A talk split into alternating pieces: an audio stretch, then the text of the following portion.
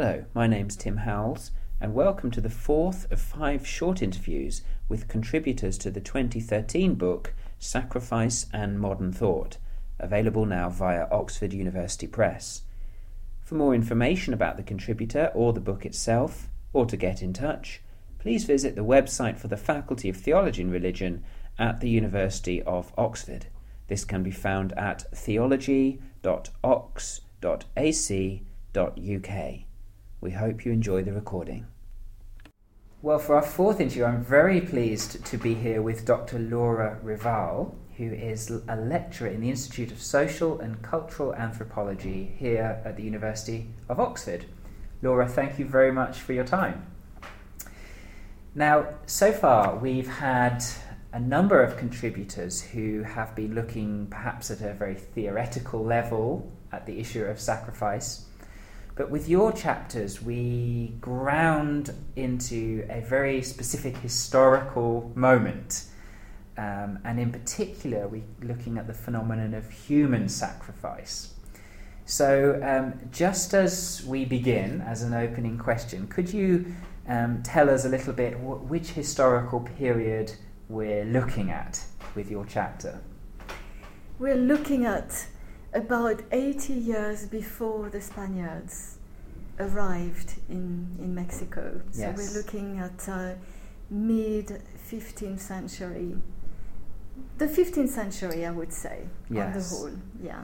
So this uh, is all the way to 1520. Yes. Mm-hmm. So this is the um, the Aztec culture in Mesoamerica, what we now know as Mexico, and so on. Um, now, you provide some wonderful um, historical detail into this phenomenon of human, and it really is human sacrifice that we're talking about here, um, that was going on at this period. Um, let me just um, throw a few questions about these, the detail of this to you, if I may. Um, so, first of all, who was being selected for human sacrifice at this period? Yeah, so first of all, I think I need to say that I'm not a specialist of the region. Normally, you would have an archaeologist or a historian writing about these things. I am an Amazonianist, I'm a specialist of the Amazon region, and in fact, this piece for me was experimental. It's the very first time in my career that I write about something which is not something I have observed directly, mm. something which is based on things that have nothing to do with Amazonia. First time in my life, so it was quite daring for me. Um, but I was able to do this because it's quite an extraordinary story that when the Spaniards arrived in Mexico, the whole system of the Aztec Empire collapsed, and obviously their great rituals of human sacrifice, which as Westerners we find totally gory, obviously yes. horrifying, completely ended yes. in the two, three decades following their arrival. Mm.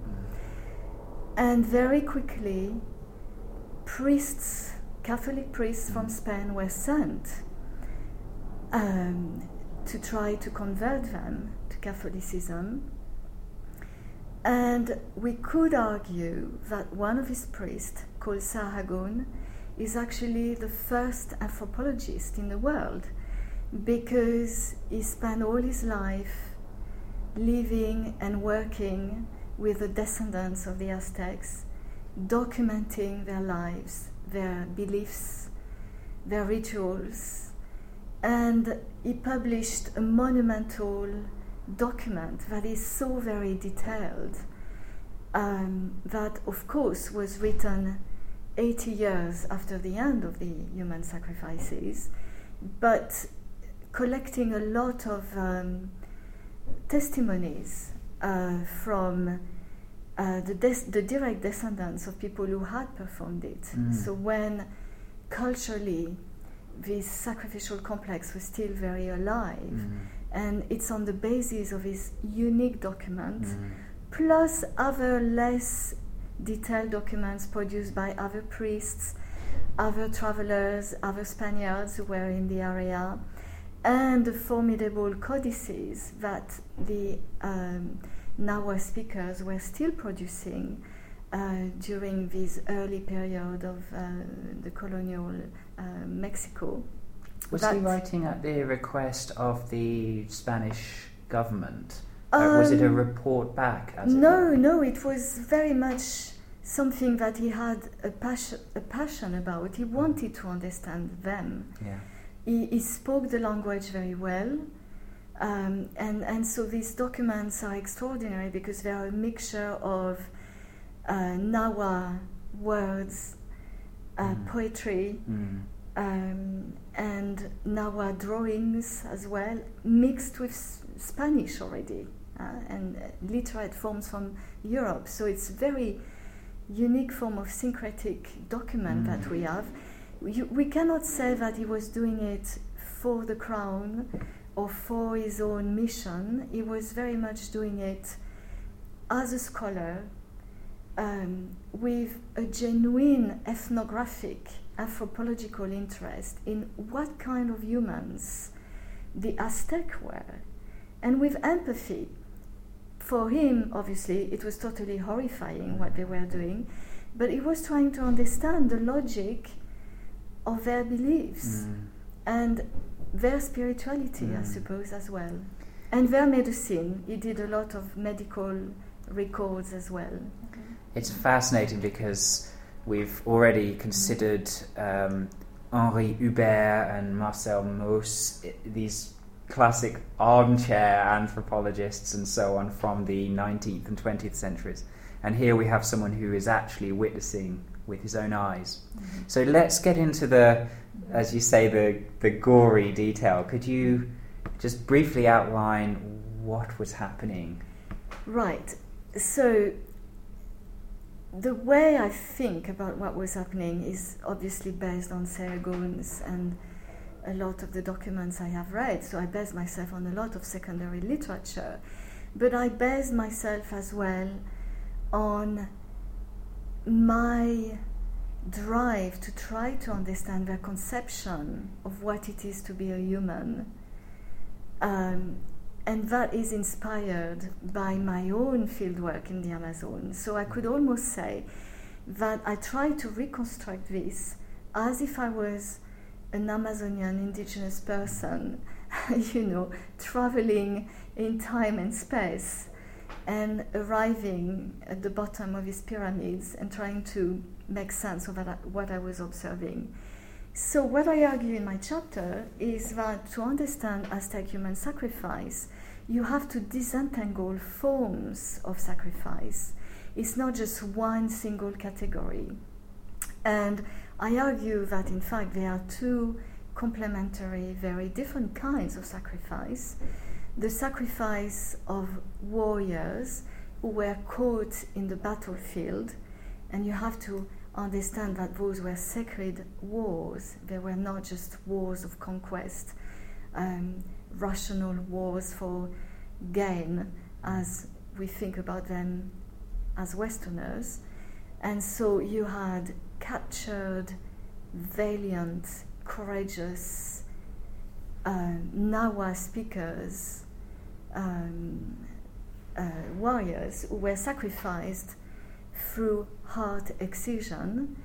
And alongside of this, you had very different kinds of sacrifice which are lumped together uh, because they were performed in accordance to the religious agricultural ritual calendar. Mm. And those were the sacrifice of women and slaves, who could be either men or women, who were sacrificed as images of the gods. So these rituals were like enacting the myths Mm. of the Aztec pantheon. And those, I, I argue very boldly, because obviously I have very little evidence, Yeah. material evidence of that, but archaeologists have given me enough to be bold enough for making the argument that in those sacrifices, um, it was a beheading. Mm. So the head was taken before the heart, mm. and the heart was not always excised, although we cannot be sure mm. of that. So we have two very different models there, mm. as it were. A warrior, a valiant warrior captured in a particular form of war, who was sacrificed by heart excision, and then male or female slaves who were again prepared for sacrifice in a slightly different way and then decapitated. Mm. Now, at the beginning, you said that you wanted to attempt to tie these examples into a an understanding of the of of, of the human person. Do you want to make that leap for us now and say what these two examples might mean, if that's not too broad a question? Yes. Um, the reason why I got interested into all this is because the people with whom I've done all my fieldwork in the Amazon are very warrior like. They kill, and they kill to this day. Um, I was in Ecuador last spring, and um, an old couple I've known very well were spare killed by uncontacted Indians. They had dozens of spears uh, thrown through their bodies, their skull, and in retaliation, um, a party of men I know very well who think of themselves as Christian, who believe in God, went to kill and killed we don't know how many uh, uncontacted Indians, so Indians from their own tribe but who uh, hide in the forest. And we are extremely sad about that because uh, the government of his country had created an area to protect the human rights of indigenous people who want to live in voluntary isolation. Um, so it creates a lot of issues with human rights and trying to understand why people commit this kind of crimes today. Um, I have never witnessed myself, but people have reported to me that in the traditional warfare, a dying warrior would be buried with a child, a young child. Um, and this is something I have never been able to really interpret as an anthropologist. I've tried a lot of different kinds of analytical frameworks, mm. functionalist, a lot of them, but it dawned to me that if I were to look at it as a, sacrif- as, as a sacrifice and look at it in terms of what Hubert and Mauss and other anthropologists have written about sacrifice, what would I gain in my understanding of this particular ritual? Mm. That's how I got into the uh, Mexican Nahua Aztec sacrifice. What is interesting there is the word human. Um, uh, for us, obviously, there is no doubt that those are human sacrifices. mm. But can we say that ontologically, for um, these very different people, um, that's what they understood they were doing? Mm. Um, we know from the Amazonian research we've been doing that uh, there is no human nature. Uh, humanity is a position, it's a perspective on the world. And Therefore, animals can be humans, they can adopt the point of view of a human. Therefore, there is no clear difference between what we call war and what we call a hunt. Mm. And I think that bringing this kind of epistemological issue as to what kind of categories we're dealing with uh, sheds maybe a new light mm. on sacrifice. It's absolutely fascinating. I'd love the opportunity to follow that up more. Can I con- offer one concluding question? And it's it's the most general. We have a volume here called Sacrifice and Modern Thought. You've given us a hypothesis about a very ancient sacrificial practice, we might say. What relevance might there be to modern thought? Is there any? I think I can say two things about that. The first one is what other authors in the book also argue, because they have also talked about how these Aztec human sacrifices were received in Europe when they started to get known. And so the idea there is modernity exists in and through our understanding of the non moderns, and it's very much part of our civilization to think about barbarians, if you want, or mm-hmm. what we think about bar- barbarians, a bit like the Greeks were doing. They were defining their civilization in contradistinction with those who were not Greek, therefore civilized around themselves, around them. Um, so, in that sense, given that to this day you still have books written about the Aztecs, you have films made about them, it's very much part of our modern understanding of the world. I would add something to that, and that relates to what Hubert and Mauss were trying to argue. Um, these Aztec human sacrifices are not primitive in any way. They are not savage. We are not talking there about trying to reconstruct the origin of violence among humans or how our prehistoric ancestors be- behaved. We are talking about an extremely developed society uh, where city state was actually more developed, had more technological achievements than many places in Europe. Mm.